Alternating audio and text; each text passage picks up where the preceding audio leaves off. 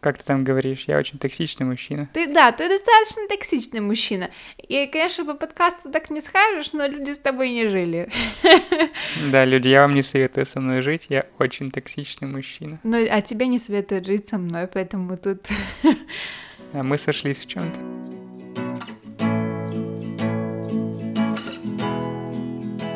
Мы Рома и Настя, и мы встречаемся уже 7 лет, год из них мы женаты. И мы хотим поговорить с вами об отношениях, их аспектах, которые люди не обсуждают, но которые нам лично хотелось бы знать в начале отношений.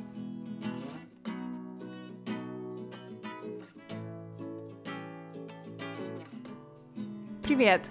После недолгого перерыва мы вернулись и хотим поговорить о ссорах. А на самом деле нам навеял этот эпизод, э, навели комментарии под нашим подкастом. Мы решили их прочесть и сделать такой какой-то не, небольшой вывод для себя. А, в частности, о том, что вы считаете, что мы должны быть идеальными, идеальной парой или идеальными двумя людьми, которые встречаются, как хотите.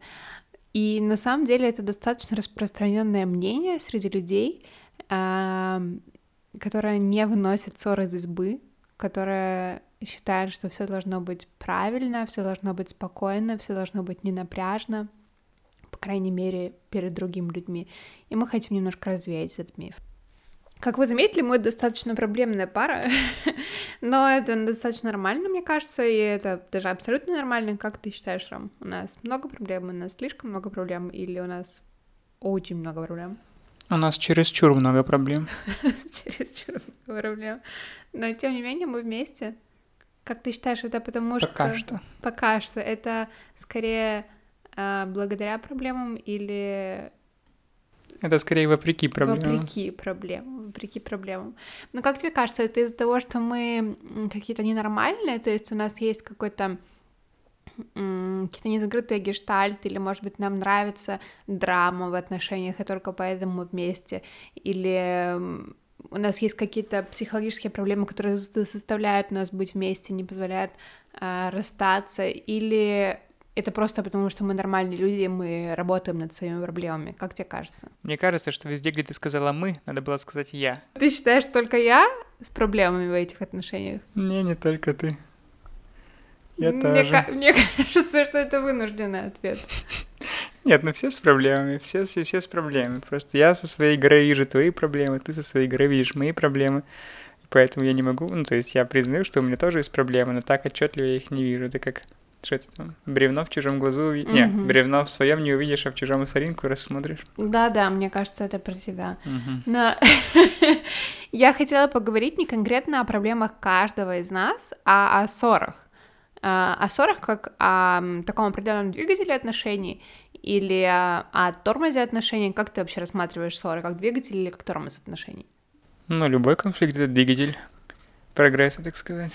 Почему ты так считаешь? Очень много пар расстаются как раз из-за того, что у них просто много ссор. То есть это не двигатель, а тормоз для них. Я так не, не считаю, так считает мой, мой психолог. Ну, а как ты считаешь? Правда, так считает мой психолог, но я, ну, вернее, она мне как-то так сказала один раз, я подумала, блин, ну это ж на самом деле так. Ну, я это мнение взяла из книги, я прочла, что каждый конфликт, каждая ссора двигает нас вперед, заставляет нас обсуждать что-то, заставляет нас э, понимать друг друга лучше, понимать, что нам не все равно. Ну, то есть, опять же, я не считаю, что например, бьет, значит, любит и тому подобное. То есть, понятно, деструктивные отношения — это не э, двигатель это деструктивные отношения. Мы говорим о ссорах, которые как бы происходят время от времени и которые не являются какими-то деструктивными. А, я думаю, что ты, конечно, все, что перечислила, это правда, правильно, вернее, но есть э, как бы у этого всего есть истоки. Мне кажется, истоки э, находятся в том, что нет ничего,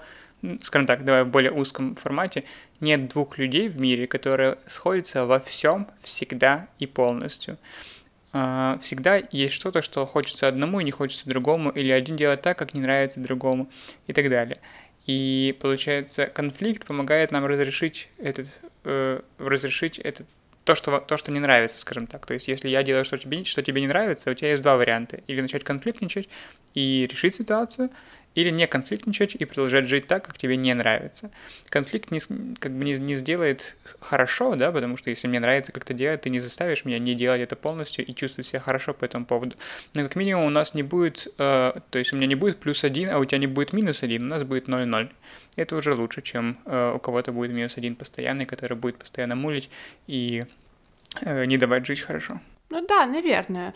Эм, но в, в вопросе ссор я для себя выделила два-три э, правила, которые мне помогают жить в отношениях, э, в которых есть ссоры. То есть я не знаю, ну, как бы мне кажется, что нет отношений, в которых нет ссор. Есть просто люди, которые говорят, что они не ссорятся, но на самом деле они просто не хотят об этом рассказывать, но это лично мое мнение.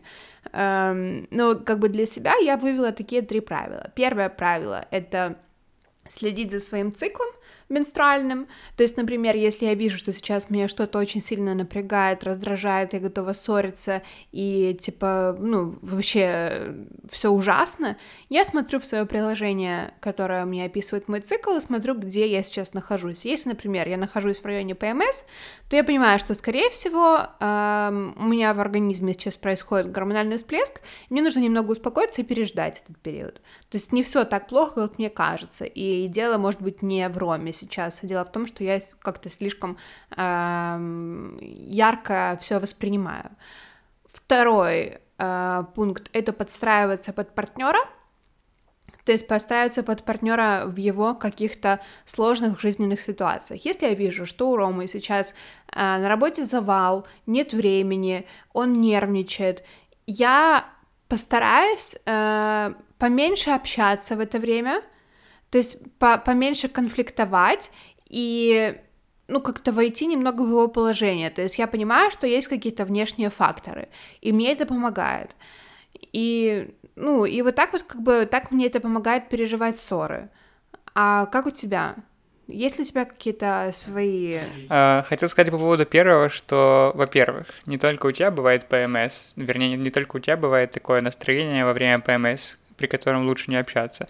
Я тоже за собой замечаю, когда у меня бывает э, тот же завал на работе, да, или там какие-то там, не знаю, дедлайны горят, и, или там ничего не получается, там, особенно когда учился, да, у меня ничего не получалось с учебой, вот это все наваливалось, наваливалось, и получается, я был очень стрессовый, очень злой, и в такие моменты, конечно, мне нужно взяться за голову, взять себя в руки и сказать Насте, у меня сейчас период не самый лучший, потому что я в стрессе, я чувствую, как я раздражаюсь от всего.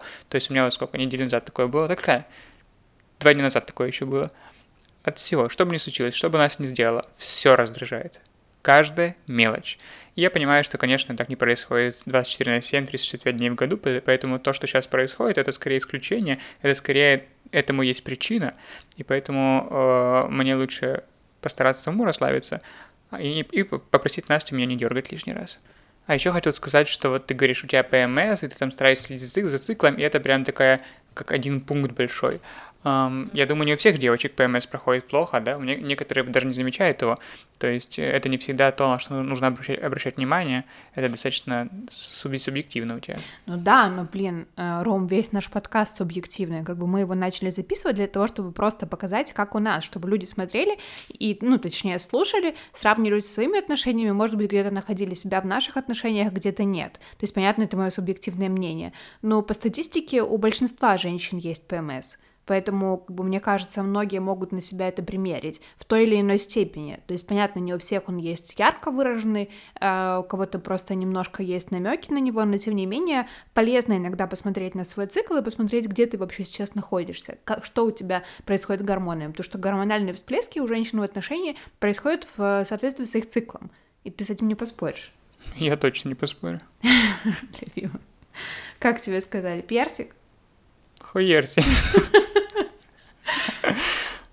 А, я вспомнила третью свою вещь, эм, которая помогает мне как-то переживать ссоры в отношениях и нормально идти дальше. Это во время конфликта эм, мы как бы давно уже встречаемся, мы знаем друг друга. И когда во время конфликта я знаю, как мой партнер реагирует на определенные вещи, я могу под него подстроиться или, например, просто его не триггерить. То есть, если я знаю, что какие-то мои слова эм, обычно триггерят трому, я буду постараться их избегать и буду стараться немножко подстроиться для того, чтобы смягчить конфликт, ну или хотя бы не разжигать его с новой силой.